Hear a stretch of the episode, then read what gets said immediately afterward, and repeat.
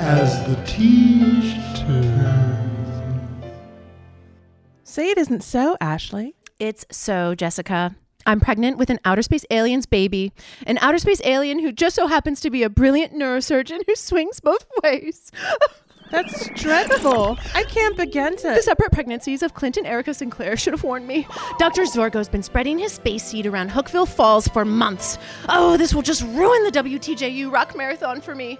It's my favorite time of year, but I'll likely be dealing with a cosmic case of morning sickness. Not Rocky now. I don't know. and it gets worse. How? Dr. Zorgo just sent me his bill. Will this new alien love child need a special car seat? Can Ashley's husband Doug keep the secret of his own pregnancy by Dr. Zorgo and still be able to log on to WTJU.net and give to the WTJU Rock Marathon?